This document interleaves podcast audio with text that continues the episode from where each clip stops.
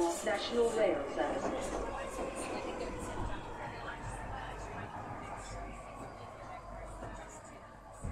Bine ai revenit în stația Londra. Eu sunt Manuel Cheța de la manuelcheța.com și tu asculti podcastul Un român în Londra.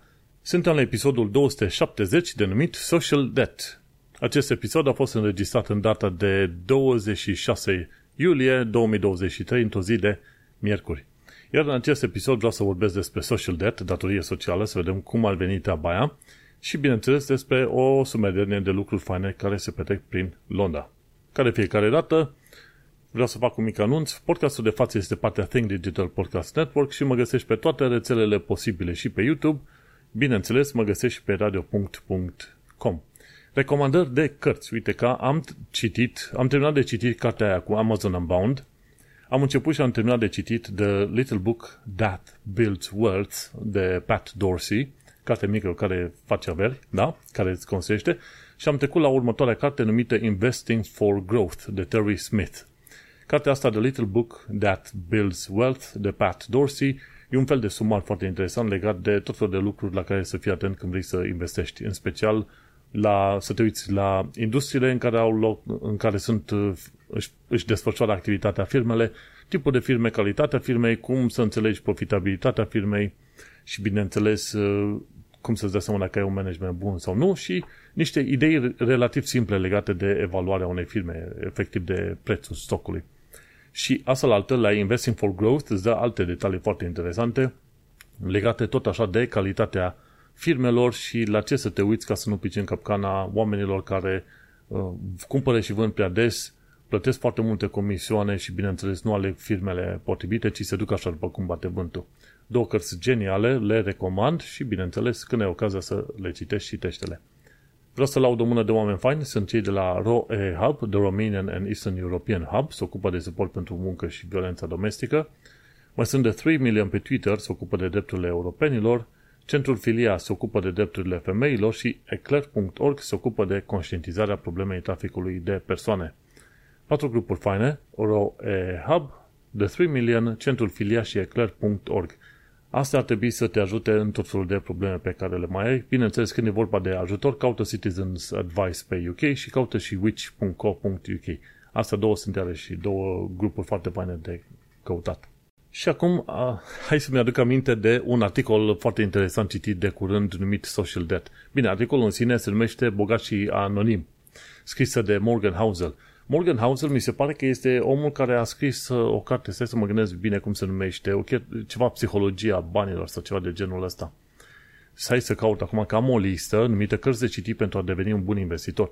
Și acolo am uh, pus uh, Housel, nu? Housel. Da, e Psychology of Money, da, uite, am citit bine Morgan Housel, Psychology of Money, Psihologia banilor. Te învață foarte bine cum, sunt, cum se comportă oamenii în legătură cu bani și cum, bineînțeles, vrei să faci alegerile potrivite de-a lungul vieții tale. Și, bineînțeles, îți vorbește de faptul că cel mai probabil ar fi bine să investești într-un index fund. Index fund, nu ETF, nu alte proceduri genul ăsta, index fund. Și la, la articolul ăsta de la nou de la Morgan Housel se discută de ideea de Rich and Anonymous. El este și psiholog, dar este și, să zicem, advisor financiar. Și atunci el întâlnea, la un moment dat în articolul ăsta, chiar povestește, a întâlnit un cuplu care avea o avere de 8 miliarde și ajuta pe chestiuni financiare, gen, băi, unde să pui bani, unde să îi împarți ca să fie mai bine pentru neamuri și neamuri. 8 miliarde, da? Cuplul respectiv. Și s-a uitat pe net, a căutat pe toate sursele posibile și imposibile, nu putea găsi nicăieri informații publice despre oamenii ăștia. Băi, și este o chestie super genială faza asta. De ce? Pentru că în momentul în care oamenii te știu sărac și simplut și liniștit la locul tău și că ai și tu niște bani nu extraordinar de mulți, oamenii nu te bat la cap, ok? Când îți vin banii, când ai bani, brusc se, se descoperă neamuri, prieteni, cunoștințe, rude, colegi, ce vrei tu, se descopere de, de peste tot. Și atunci ce te faci când vin o tonă de oameni, de asemenea oameni și te bat la cap să le dai bani, nu? Uite, Warren Buffett și alte chestii. E ușor să-i critici pe oamenii ăștia, că sunt bogați și nu dau bani pe nicăieri. Îi dau bani, dar în alte moduri și în mod nu pe persoană fizică și nu uh, într-un mod neorganizat, ci într-un mod foarte organizat. Și, bineînțeles, ca idee, Morgan Housel spune că există o, o avere ideală pentru fiecare. Ține de la om la om, de la grup la grup, în funcție de cheltuielile personale. Nu poți să dea o sumă să zici, gata, eu mă simt bogat la un milion. Nu, te poți simți bogat și la 1000 de lei și la 10.000 de lei, în funcție de situația ta personală. Și chiar în articolul ăla vorbește că Business Insider a scris o, o știre de curând despre câștigătorii de loterie care au pierdut totul. Efectiv, efectiv foarte mulți oameni, inclusiv eu, din când în când mai dau de o știre în asta și bă, uite, omul ăsta a câștigat la loto 50-100 de, de mii, de milioane, de, de ce vrei tu, și în câțiva ani de zile ajunge sărac lipit pământului. Și până să citesc articolul ăsta, ziceam și eu, a, las, dă încolo. Mama lor de proști, ce să le faci, dă încolo, dacă nu știu să, să se folosească de bani, cine, cine i-a pus să câștige acei bani, da? Loto, da? La loto câștigă nu-i pe merit, e pe șanse, efectiv. Și pe măsură ce am citit articolul, hai că mi s-au prins niște uh, bicule, uh, beculețe, știi? Și atunci, chiar în articolul ăsta spune, un numitor comun în toate povestile astea este că toți oamenii ăștia care au câștigat la loto au un, un uh, să zicem, o chestie foarte uriașă numită datorie socială. Și această datorie socială e compusă din prieteni, familie, străini care se simt, se simt, să zicem, îndreptățiți, da? Să ceară, să fure, să ceșească, să se bată cu omul respectiv, numai și numai să îi dea, cum îi zice, să, să primească bani, știi? Situație în care această social debt, debt toți oamenii din jur, îl lasă pe câștigători nu numai săraci, dar și exploatați din punct de vedere social. și uite, ce spune unul dintre câștigătorii ăsta? Că după ce a câștigat niște milioane în 85, uh, un nene, e de fapt o femeie, Mrs. Adams, a văzut că nu mai avea privilegiul ăla al, al intimității și nu putea să meargă pe nicăieri fără să fie recunoscută. Și atunci, chiar în articolul ăsta spune, o problemă interesantă cu banii este că ceea ce ai tu ca bani se, poate, se pot calcula foarte, se pot vedea foarte ușor, dar datoriile tale sunt foarte greu de, de cuantificat, ca să zicem așa. Știi? Și atunci, cum ai putea cuantifica lipsa intimității, de exemplu? Cum ai putea cuantifica acea datorie socială, da? Gândindu-te la faptul că, să zicem, și fac paranteză cu oamenii care pleacă din România, să duc în vest și au cât de cât o viață mai mult sau mai puțin pozitivă, au o carieră, probabil își fac bani de, de a cumpăra o casă, poate două, ce vrei tu pe acolo. Și atunci te gândești că din când în când apar oameni și cer împrumut, da? Tot așa am avut, de-a lungul timpului, tot mi-au cerut oameni împrumut și am început să tai craca tuturor, am zis, mă, nu, vă, nu mai dau nici măcar împrumut. Pentru că m-am pomenit să dau împrumut la neamuri, da? Și să mai văd banii din părți, înțelegi? Neamuri, cunoștințe și să nu mai văd banii din părți. Ori, oricât de mult sau puțin câștigi, nu vrei să fii luat de prost, pentru că asta este toată ideea. Lasă-mă că ăla are, își permite să-mi dea și mie 10 lire, 10 euro. ce pentru ăla? E o cafea acolo în Londra, dă-l încolo, își permite, știi? Dar uh, este foarte supărăcios, nu? Du-te în România, pe un salariu normal de România să vină careva să-ți ceară odată la, ce știu, câteva zile, săptămâni, dăm și mie un leu. Dăm 2 lei, dăm 3 lei, dăm 5 lei. Că ți dau eu. Și tot așa, tot așa. Și mai vine altul, mai vine altul, mai vine altul, știi? Unii ți dau înapoi, unii nu ți dau înapoi am, pierd, am tăiat câteva prietenii tocmai pe ideea că am dat unui om 15 lire, altuia 20, altuia nu mai știu cum și nu mi-a mai dat, nu m-a mai pomenit nimic înapoi, ever. Și am zis, mă, atât de ieftin ați fost voi, așa o să rămâneți. Și am început să aplic o chestie pe care am auzit-o de, mai, de la cineva în urmă cu ani buni. Băi, știi ce? Prefer când vii să-mi ceri împrumut, să-mi ceri bani de orice fel, să zic să te duci la bancă și să refuz din prima să-ți dau orice fel de bani, pentru că după aia ne, ne, ne răcâim. Nu? Și atunci, decât să, să mă supăr după aia că mai, te-am împrumutat, nu mi-ai dat bani și mai luat, mă simt eu țepuit așa, mai bine să zic din prima. Nu, nu te împrumut, du-te la bancă, te super pe mine, dacă vrei să fii prieten cu mine în continuare vei fi, dacă nu, du-te liniștit, înseamnă că atât, atât a fost prietenia noastră, 10-15 lire, euro, ce vrei tu pe acolo. Și, mă, e o, e o idee foarte bună, că faci comparația. Când se duc oamenii din România spre vest, deja toată lumea din, sau cunoștințele lor se așteaptă ca în România neapărat oamenii să trimite banii aia. Băi, mie să-mi dai că sunt neam, că sunt frate, că soră, că sunt ce, nu mai știu, mie să-mi dai. Ori asta e o chestie nesimțită, pentru că până la urmă oamenii care pleacă din țară și se supun la niște riscuri, se duc într-o țară nouă, pleci dintr-o țară în care tu erai majoritar, te duci și ești în situație de minoritar, te chinui cu taxe noi, legi noi, tot felul de chestiuni de acolo, schimbi joburi, schimbi împrumuturi, uh, împrumurirea chiar și te împrumuți tu la rândul tău, schimbi uh, zone de închiriere, te ocupi cu tot felul de acte și documente de acolo, nimeni din România nu vine să te ajute cu vreun chestie din asta. Nu, tu le faci toate astea, ducându-te de acolo-acolo. Dar la un moment dat când aud, a, păi ai salariu de, ce știu, programator, nu te faci și tu că ne faci și nouă niște cadouri, că uite, tu ești la care ți-e bine. Păi da, la, până la urmă cine a tras pentru binele ăsta, tu sau eu? Când am plecat din România, m-au împrumutat doar de la o singură persoană și era prietena mea. Prietena mea lucra la Microsoft în perioada respectivă și zice, ce ai nevoie, te ajut, fără nicio discuție, uite aici e cardul, du-te și încearcă și tu norocul în Londra și vedem cum este. Întâmplarea a fost că mi-au încercat norocul, l-am găsit și după aia a venit și aici în, în Londra cu mine pe acolo. Dar în rest, dacă nu era ea, poate că m-am împrumutat de la șeful de muncă, căruia urma să-i dau înapoi din uh, salariul meu și cam atât. În rest, m-am dus la neamuri, prieteni, alte chestii să mă împrumut de bani. Oricum nu-mi place să mă împrumut de bani, prefer să fac fama de cât decât să mă împrumut de bani. Cam, cam asta e tehnica mea. Și uite că am nimerit la articolul ăsta, Rich and Anonymous, care vorbea de oameni bogați care la un moment dat ajungeau săraci. Și nu mi-am dat seama că e o paralelă între chestiile astea. Oameni care fie au ajuns costare, că în România, că în altă parte, oameni care fie că, fie că au câștigat la un moment dat, măi și cumva din jurul lor alții se văd uh, îndreptățiți să ceară. Mă dăm și mie, pentru că ai tu, că ai avut noroc, știi? Că așa se spune de obicei. Bine, bă, că tu ai avut noroc. Da, mă, da. Norocul ăsta ți-l construi și tu, nu? Cum vine povestea, da? Și atunci uh, nu mă mai uit la oamenii care au avut câștig la loto uh, cu, nu neapărat cu invidia, că n-aveam, mă, cu spiritul ăsta de sat, ah, uite și pe ăla. Au avut milioane și acum e sărac. Pentru că înțelegi că până la urmă, având uh, averile respective, e un lucru să ajungi la averea respectivă, e un alt lucru să o și menții, da? Cum ziceam. Una, una este să câștigi banii aia și alta este să fii în stare să-i ții, pentru că la un moment dat, uite, vezi ce ușor, la un moment, nu, nu de puține ori s-au descoperit cazul oameni câștigători la loto care au ajuns după aia săraci. De ce? Pentru că brusc au venit prietenii și hai să petrecem, hai să facem firme, am eu o idee, te învăț eu, hai că facem noi, scoatem din, din milionul tău, facem 10. Oameni care probabil în viața lor n-au putut să stau la un job mai mult de un an de zile, nu? Dar vine aia cu o afaceri la tine, să spune ei ție ce afaceri geniale au ei în capul lor, înțelegi? Deci am întâlnit asemenea oameni și când îi întrebai, băi, sim prietene, ok, îți pun niște întrebări legate de business. Ce se întâmplă acum, acum, acum, acum, acum, în situațiile alea? Nu știa. Dar știa să-mi spună că va, este sigur o afacere bună. Păi, prietene, dar cum ai vrea să sar în uh, căruță cu tine dacă tu nici măcar nu spui dacă ajung să mă înjunghe în tot fel de fierătane în căruța ta, nu?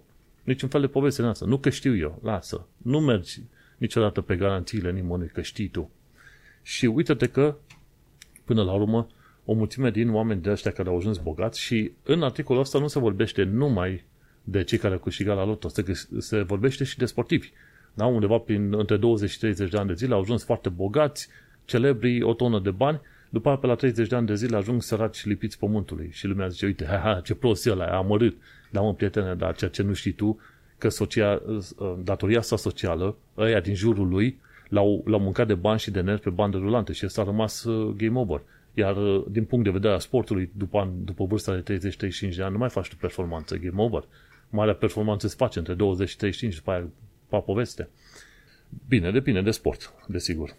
Dar uh, te uiți așa, nu. Când mai vezi cazul astea de oameni care au câștigat la loto și mai au ajuns săraci, să știi că în foarte multe situații, da, poate unii dintre ei au fost suficient de proști încât au băut numai șampanii de 10.000 de euro. Da? În sticle din alea tot ce este posibil.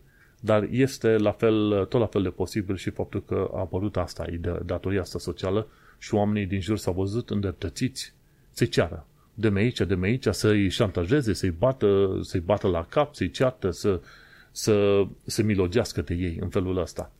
Și atunci îți dai seama, una dintre soluțiile descoperite și de cuplul ăla care avea 8 miliarde de, de dolari, euro, ce mai erau aia, a fost să fie anonim. Măi, să nu știe numea de ei. Și tocmai aceeași uh, situație este și aplicată și în România și a fost aplicată din totdeauna. Îți aduci tu aminte de vecinii aia din cartier de acolo care întotdeauna se plângeau că n-au bani, că e viața grea, că abia o scot de pe la o lună la alta, dar își schimbau mașina cam o dată pe an față de astea. Ei, aceia erau oameni care și-au dat seama de ideea asta de social debt. Da? Și-au dat seama că dacă îi spun că le este bine sau că le câștigă mai bine sau că sunt și pe linia de plutire, alții din jur vor veni repede să-i bată la cap, dăm și mie, dăm și mie și ceea ce știe omul română să facă foarte multe, împrumută-mă și mie cu niște lapte, cu niște zahăr, cu niște aia, cu niște aia, să te sugă frumușel ca o lipitoare, fără să se gândească că ar trebui să dea înapoi banii aia mai devreme sau mai târziu. Și am pierdut așa prietenii, cunoștințe de ale mele pe 10, 15, 20 de lire. De ce? Pentru simplu fapt că nu i-am mai dat înapoi, am dat am și pe Facebook, eram pe Facebook, am dat am și pe Facebook, blocat, duși, în viața mea să nu-i mai văd, să nu mai au nici cu banii, dacă vine înapoi nu mă mai interesează. Atât, au cost, atât a, a valorat, să zicem, prietenia sau legătura mea cu ei, atât au valorat ei ca persoană în fața mea, 15 dolari, atât ai valorat, du-te mă, prietene. Și așa, și cu neamul și cu tot ce am făcut, am stat și m-am uitat și am făcut calcule, nu, prietene. Dacă e vreodată să vreau eu să dau, să ajut într-un fel, o să vină de la mine. Dacă nu vine de la mine, nu-mi cere. Pentru că cel mai probabil o să zic, știi ce, du-te la bancă. Dacă nici banca nu-ți dă, sorry. Și sunt tot felul de situații. Știi, sunt oameni care întotdeauna sunt în situația în care cer bani. Băi, nu mi-ajung banii de mâncare de pe o lună pe alta. Prietene, hai o lună, o, a doua. Dacă nu îți permiți de pe o lună pe alta să-ți asiguri mâncarea și să zicem că nu ești femeie cu copii, da? femeie singură cu unul, doi copii după tine, atunci în cazurile alea nici, nici, nici n-ar trebui să se uite lumea la tine. Nu-ți permiți, mai fă și tu foamea, mai fă și tu postul puțin acolo, pentru că e, e o problemă serioasă pe la mijloc, să nu-ți permiți măcar mâncare de pe o lună în parte, da? În caz de femei cu copii, probabil te mai alte situații și mai vezi. Dar uh, nici acolo. Sunt de obicei ONG-uri și tot felul de fundații care ar putea să ajute în, într-o mulțime de situații. Dar uite-te că, uite, articolul ăsta cumva struck a chord, cum se spune ceva de genul ăsta, știi? Și atunci trebuie să te uiți că până la urmă știi cum, cea mai bună poziție în care vrei să fii, trebuie să fii, dacă ajungi vreodată să fii într-o situație bună, să fii bogat și anonim. Și asta e o, e o istorie pe care, e o tehnică pe care merg eu. Înainte eram sincer așa, băi, uite, atâta lucrez ca senior developer în Londra, am atâția bani, ce vrei tu pe acolo, știi? Și după aia mă, mă pomeneam că pe WhatsApp în ceva, nu știu ce ne-am îndepărtat, nu mă împrumut și pe mine cu niște bani, uite, n-am discutat noi de mulți ani de zile, dar mă împrumut și pe mine niște bani și zic nu. Zic nu, nu împrumut. Bine, bă. Bine, pa. Hai, blocăm pe WhatsApp, du-te la plimbare să, te, să ne mai vedem în alți 79 spre 250 de ani. și tot așa, du-te, acum neapărat, lasă-mă că tu îți permiți, știi, asta e vorba generală. Și am mai întâlnit așa oameni, lasă-mă că tu îți permiți. Păi, da, da, până ajungi să-ți permiți cât de tare lucrezi, cât de tare muncești, câte joburi, am schimbat patru joburi anul trecut, da? Cine, cine din oamenii care m-ar, mi-ar cere împrumut și pe care îi refuz, mi-ar zice, ok, hai să, să te ajut eu să nu mai treci prin multe schimbări de joburi sau alte chestii. Cine ar fi în stare să, ce știu, să te sprijine într-un mod real? Nu?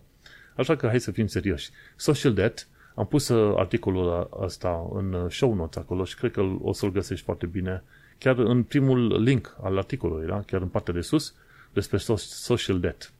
Citește-l, este super uh, interesant pentru că știi cum este, în primul și în primul rând, chiar dacă ai o situație materială mai bună, este bine să fie anonim.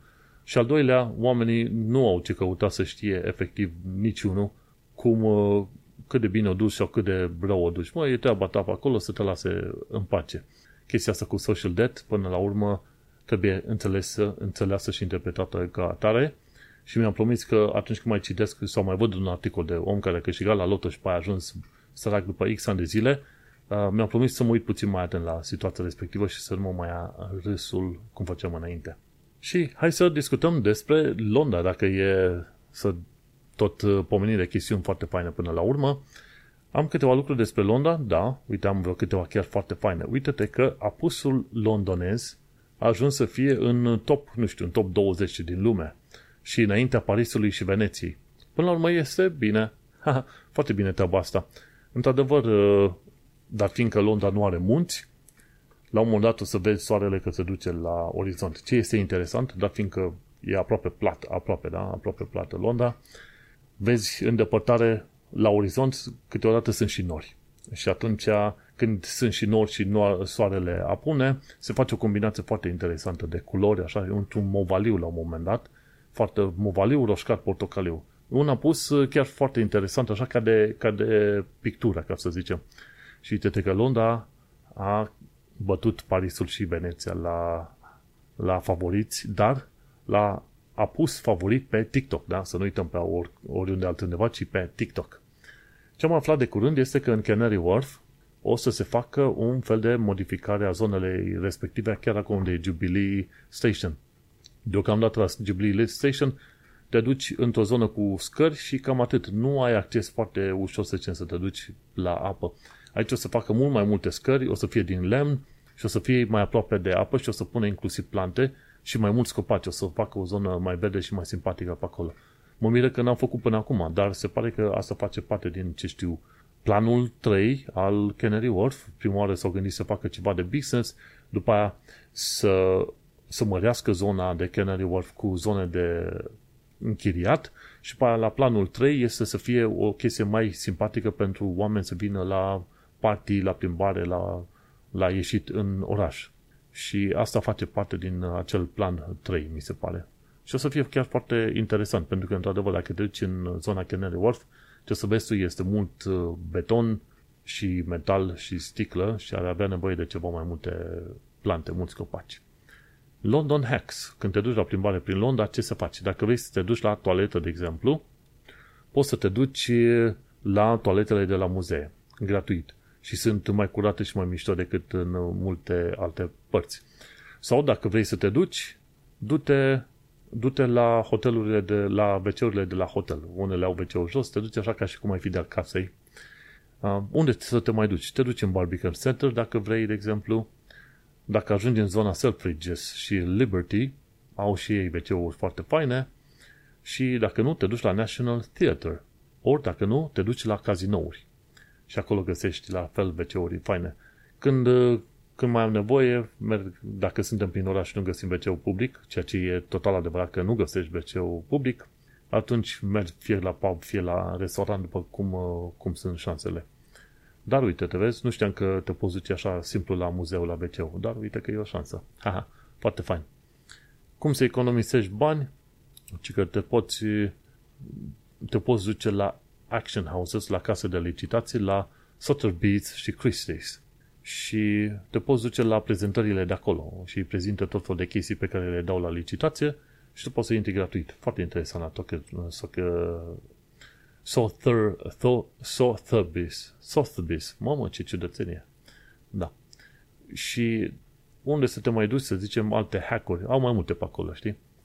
Dar uh, te poți duce la British Library.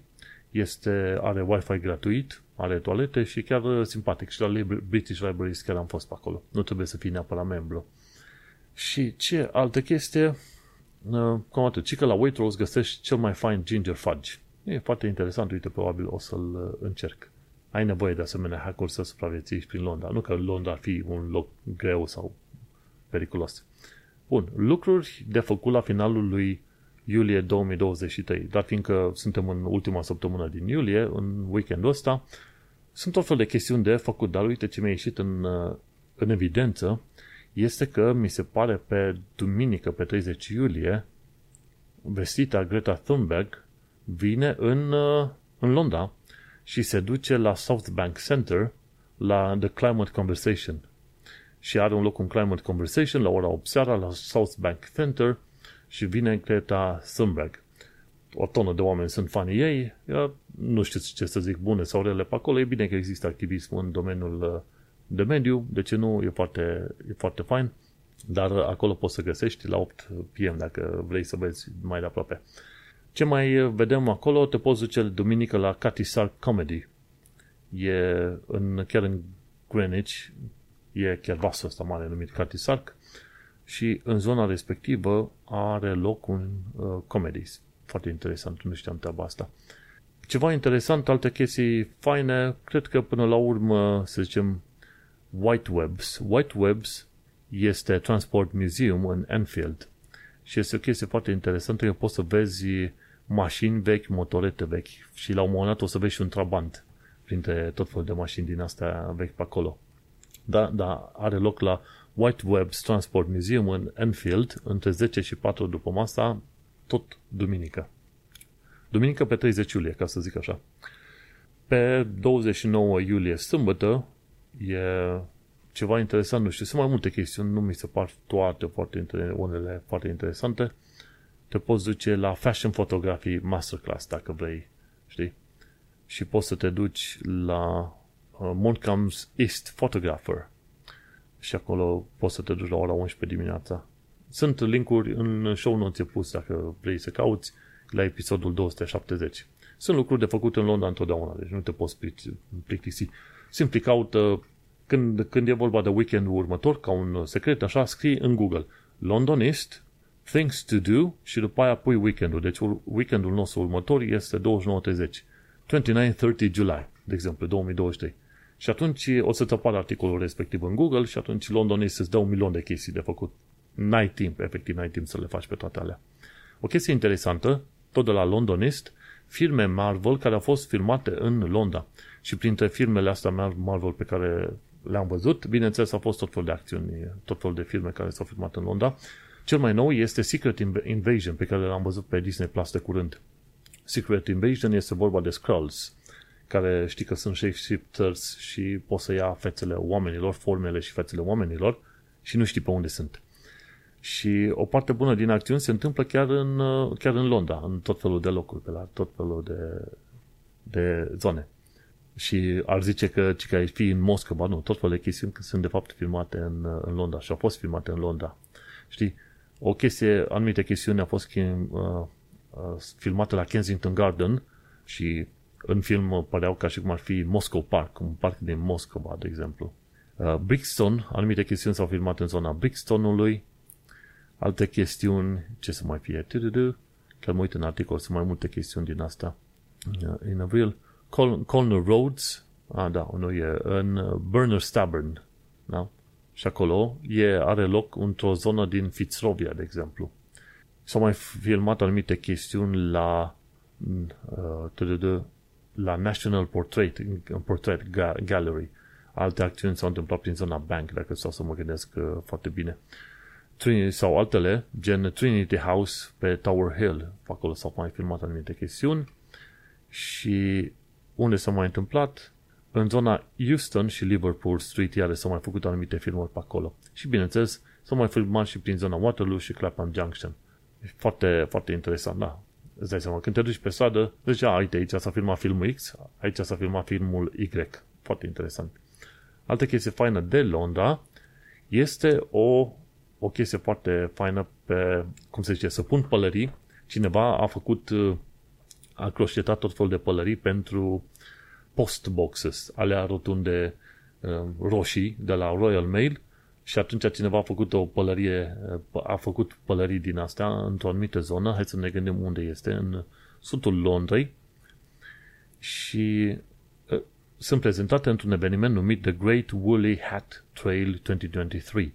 Deci este, să zicem, traseul cu pălării de lână din 2023. Uh, și până pe 14 septembrie vor fi lăsate acolo. Sunt 15 postboxes care au primit asemenea pălării, dar nu oricum. Fiecare pălărie, pe lângă faptul că are pălăria normală, în loc de moți, sunt tot fel de chestii croșetate, gen cactus, gen personaje din asta, un ponei cu păr rainbow, sunt emoticoane croșetate, tot ce vrei tu de acolo. 14, 14 pălării cu moții din ăștia foarte ciudăței. Minion, minion, unicorni, albine și tot ce vrei tu pe acolo. Și chestia asta, unde are loc, toată chestia asta a fost făcută de Carol Baker și a început în 2020 uh, la Halton High Street, acolo unde a făcut uh, a făcut la prima oară, a pus în o asemenea pălărie. Și acum, astea unde pot fi văzute, hai să ne uităm exact, în zona Cars Halton. Deci pe, în weekendul 29-30 iulie, în zona Cars Halton, te poți duce. Hai să vedem pe hartă unde apar. Da, uite, este o hartă publicată, The Great Woolly Hall Trail. Uh, și Cars Halton e în zona aia, între Sutton și Wellington, sau este puțin mai, mai jos de Mitcham, da. E Morden, chiar destul de departe, ca să zic așa. Și tot felul de chestii din astea. Deci uh, a fost uh, cum se zice, tot felul de cutii din astea poștale au fost uh, îmbrăcate, sau cel puțin era să zic încălțate, au primit pălării din asta speciale, da? Când te duci pe site-ul Londonist, la sursă găsești harta respectivă pe care te poți plimba foarte bine. Și cam atât cu chestiuni întâmplate sau petrecute în Londra. Aici se încheie prima parte. Cine vrea să asculte restul episodului, să nu uite să caute episodul 270 pe manuelcheța.com. Ne mai auzim. Succes! Hai să ne uităm acum după o mică pauză de cafea la informații practice. Ce am aflat de curând este că HMRC a plătit vreo 56 de milioane de lire pensii înapoi către oameni. De ce? Uite, nu știam treaba asta, dar sunt anumite situații în care, în care firma care ține pensiile tale nu are codul tău potrivit pentru pensie. Și atunci când nu are codul tău potrivit pentru pensie, HMRC îi ia efectiv, cum se spune, first month rate și de obicei este o taxă mai mare. Și atunci rămâne pe taxa aia ad infinitum până când pensionarii își dau seama. Tocmai de aceea este bine ca înainte de a intra la pensie să te asiguri că este codul potrivit pentru pensionare vârsta ta pentru pensie. Pentru că s-ar putea să plătești prea multe, prea multe taxe pe acolo. Nu știu dacă sunt foarte mulți români care vor ieși la pensie în curând, dar este bine să ai informația asta. Firma care urma să, urmează să-ți dea pensia, ea e cea care îți colectează taxele tale. Așa că informează-te că firma respectivă, înainte ca tu să intri la pensie, informează-te că firma respectivă chiar are, să zicem, codul potrivit ca să nu fii suprastaxat. Și poți să faci un claim refund, sunt mai multe formulare, de exemplu pe 55, dacă nu nu ai retras încă o bună parte, da, să zicem, dacă nu ți-ai retras pensia cu totul și dacă nu iei uh, pensie deocamdată. Formularul 53Z, dacă ți-ai luat deja uh, pensia și primești niște alt income, alt venit, pe 50Z, dacă ți-ai luat pensia, dar uh, nu ai alt income, alt venit. Sunt, sunt metode de, de rezolvare pe acolo. Dar nu uita să citești articolul celor de la which.co.uk o chestie ce a fost scoasă în evidență de la freemovement.org.uk este faptul că setul status se pierde după 5 ani petrecuți afară. Deci dacă crezi că ai primit, să zicem, rezidență permanentă și că ești scăpat de reguli de imigrație, nu ești. Așa că dacă ești din UK, ok, ești pe 1-2 ani de zile, dar trebuie să revii o perioadă ca să nu îți strici efectiv timpii respectivi. Ține minte, după 5 ani de zile va trebui să aplici pentru viză și nu o să mai fie deloc ușor ca să revii în UK. Așa că grijă mare, dacă ai presetul status, nu ai voie să fii plecat mai mult de 2 ani de zile, că după aia îl pierzi. Dacă ai setul status, îl pierzi după 5 ani de zile. De aceea, sfatul meu general este fă tot posibil să iei și cetățenia, ca mai apoi să nu mai ai așa probleme. Și chiar ca și cetățean trebuie să revii în UK măcar o dată la 10 ani de zile să-ți faci pașaportul pentru că după aia, dacă ai pașaportul anulat, nicio firmă nu te ia la transport. Și nu este tocmai ușor să-ți refacă pașaportul când ești într-o țară străină. Și încă o altă chestie ca informație practică, cei de la RNLI, uh, Royal National, nu știu, ceva legat de not. Zice, plutește pentru a te salva. Ci că, chiar dacă nu știi să not, în not ar trebui să tragi foarte mult aer în tine, să, să încerci să faci pluta să faci pluta să-ți ia picioarele sub apă, să spargi capul în apă, până la urechi, inclusiv urechile să fie acoperite, ca în felul ăsta să poți sta deasupra apei.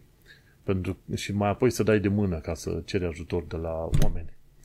Și da, în filmulețul respectiv de la BBC spune, măi, în primul și în primul rând, trebuie să ai grijă să nu te impacientezi, să te calmezi, tragi aer în tine și să faci pluta și să faci semn la oameni ca să te, ca să te ajute bune sfaturi practice.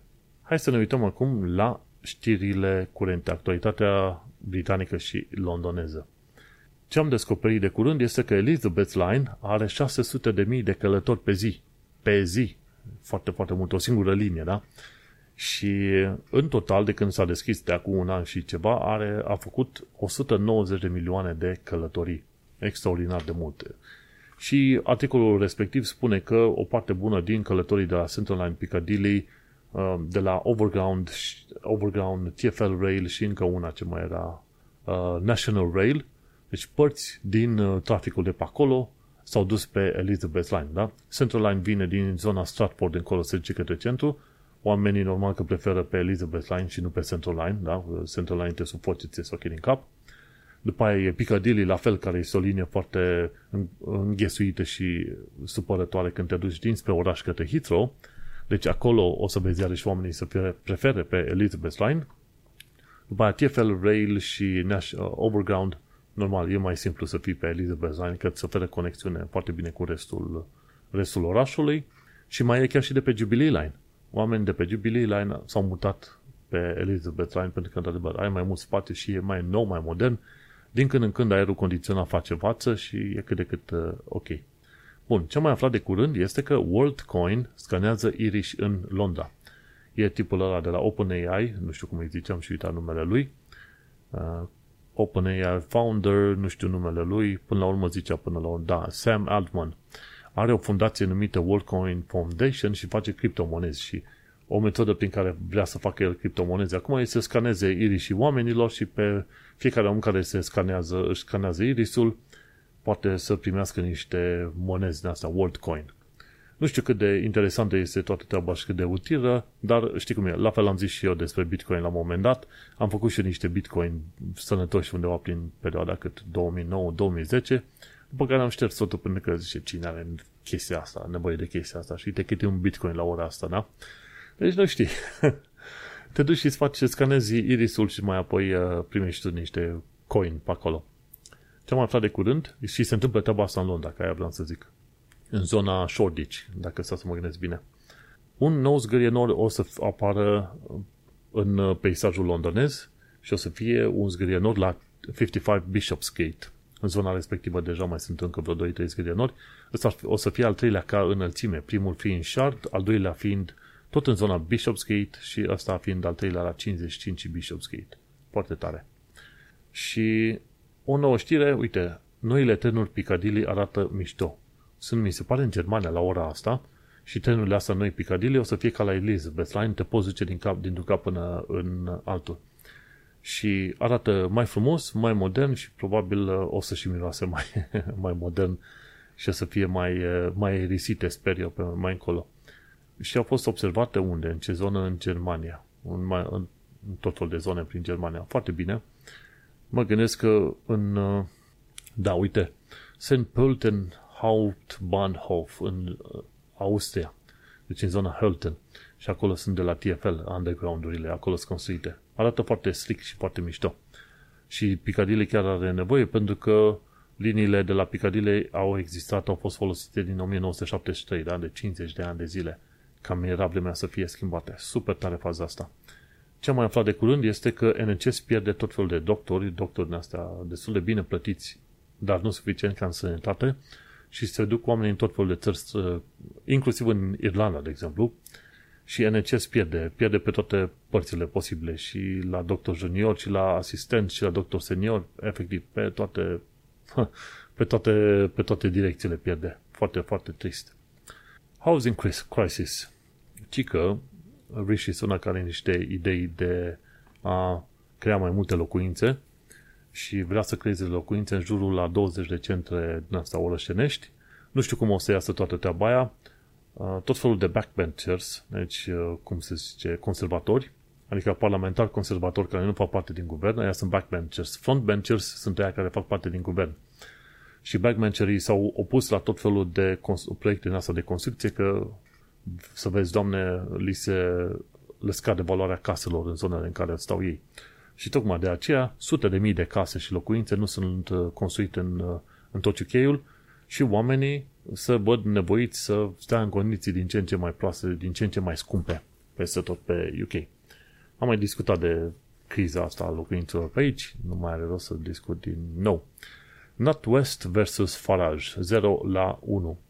NetWest are o bancă pentru bogătani, nici nu știu cum îi zice la ea, o sucursală respectivă. CUTS, da, c o u t t s Și la un moment dat Nigel Farage și-a văzut contul închis de la CUTS pe, teoretic, pe motive că nu avea bani suficienți pe acolo. Pe mai târziu s-a descoperit că cei de la NetWest i-au închis contul pentru că Farage avea idei politice destul de urâte și supărătoare. Și adevărul e că Nigel Farage Nigel Farage într-adevăr are niște idei și niște comportamente și un mincinos de doi bani. Faptul că o firmă oarecare i-a închis contul bancar și din punctul meu de vedere nu este chiar ok. Mi se pare că n-a mai putut să-și deschidă contul bancar în alte, în alte locuri. E ușor să râzi, uite, nu sunt de acord cu idiotul respectiv și așa că, hai, repede să închidem contul lui Farage pentru că individul ăsta s-a, s-a pronunțat într-un mod abject și tâmpit. Dar, pe de altă parte, uh, mi se pare că, cel puțin conform legilor UK, uh, băncile sunt obligate să ofere cont de bancă oricărei persoane care cere. Da? Și e vorba de cont de bancă basic, nu, nu chestii complicate pe acolo, nu credit, nu nimic, ci cont de bancă. Și atunci faptul că Nigel Farage a, i s-a anulat contul pe o părere în asta politică, a, nu este chiar ok. Deci nici eu nu sunt ok de acord ca o bancă să-ți închidă contul doar pentru că a văzut că există niște prostii pe, pe internet pe acolo. Și așa că Netflix până la urmă s-a făcut scandal foarte mare și BBC-ul și The Guardian a scris despre chestia asta.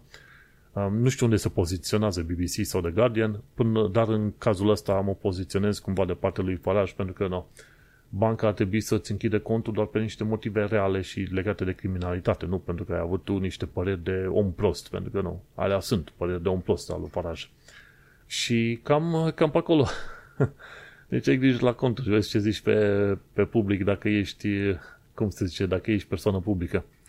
Bun, mergem pe mai departe. HMRC a avut probleme de IT pe finele lui 22 și că 99.000 de plătitori de taxe au fost afectați când au sunat la call center.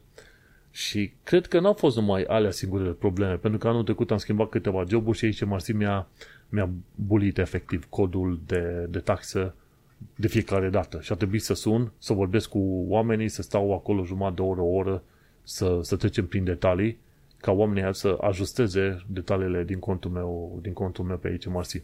Am și primit un plic de curând că teoretic ar trebui să primesc niște bani înapoi. Sper că ar trebui să primesc niște bani înapoi, pentru că vreo câteva luni de zile efectiv mi-a luat, mi-a luat aproape tot banii. N-am putut să țin un singur, să pun un singur uh, ban deoparte.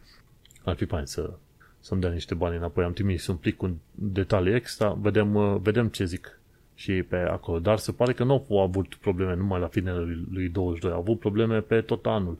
Sunt tot felul de sisteme pe care le upgradează și se pare că nu, nu merge bine treaba. Și pe aia oameni ca mine plătesc extra.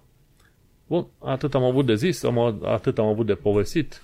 Vedem, poate mai apucăm să mai vizităm niște chestiuni până când se termină vara și atunci o să mai povestesc de locurile vizitate într-un, uh, într-un fel, dacă stau să mă gândesc la vizite, așa ca de final de episod, chiar, uh, chiar am ajuns să ne plimbăm la un moment dat prin uh, centrul Londrei la o plimbare cu, cu ocazia împlinirii 100 de ani de zile de Nerlandia. Mă, nici nu mai știu unde am fost noi pe acolo. Dar dacă stau să mă gândesc, da, am fost pe la Bedford Square Gardens, prin zona British Museum, uh, Russell Square, pe acolo. Și ne-am plimbat pe acolo puțin tel să vedem, uh, să zicem, file de istorie. File de istorie care se întâmplau în zona, în zona respectivă, efectiv, în zona University of London, dacă să zicem așa. Și am ajuns la un moment dat la un Dutch restaurant sau pancake, dacă să mă gândesc foarte bine, ce îmi pare rău că nu l-am, uh, nu l-am salvat pe undeva, dar uh, a fost foarte interesant acolo. Dutch, cum îi zice mă? Dutch restaurant. Dutch pancake. Sau The Old Dutch, ceva de genul ăsta. Da, My Old Dutch. Ăla este. Uh, hai să ne uităm la imagini și cu asta 3D. Da, mă, ăsta e, l-am prins. Am fost și la My Old Dutch și recomand 100% pentru că e un loc super mișto și primești la un moment dat ăla e, ăla e, mă. Da. La Old Dutch primești la un moment dat uh, clătită în asta enormă care are șuncă pe ea sau brânză sau tot felul de chestii din asta și la Old Dutch, într-adevăr, costă niște bănuți, nu, nu e foarte ieftin, dar nici foarte scump. Pentru doi oameni de 50 de lire mănânci până, până la soare și înapoi, ca să zic așa. Și au și cu sirop din ăla canadian, foarte, foarte dulce, pui peste clătita respectivă și mănânci și cu, gândește, mănânci clătită cu bacon, peste, cu brânză, peste care mai pui și sirop din ăla. Deci combinații din asta n-aș fi făcut și n-aș fi mâncat în viața mea. Ever ever. Și te duci la, la Old Dutch, nu este nici scump, nici ieftin. Uh, caută mai Old Dutch și este în zona High Holborn. Aia, aia trebuie să știi, High Holborn Street, la My Old Dutch și e foarte, e foarte mișto de, de mers și de petrecut acolo jumătate de oră, o oră. Așa că te las pe mâna lui Old Dutch. Noi mai discutăm pe data viitoare. Acesta a fost episodul 270, Social Debt. Noi ne mai auzim. Sper eu săptămâna viitoare. Succes! Change here for National Rail Services.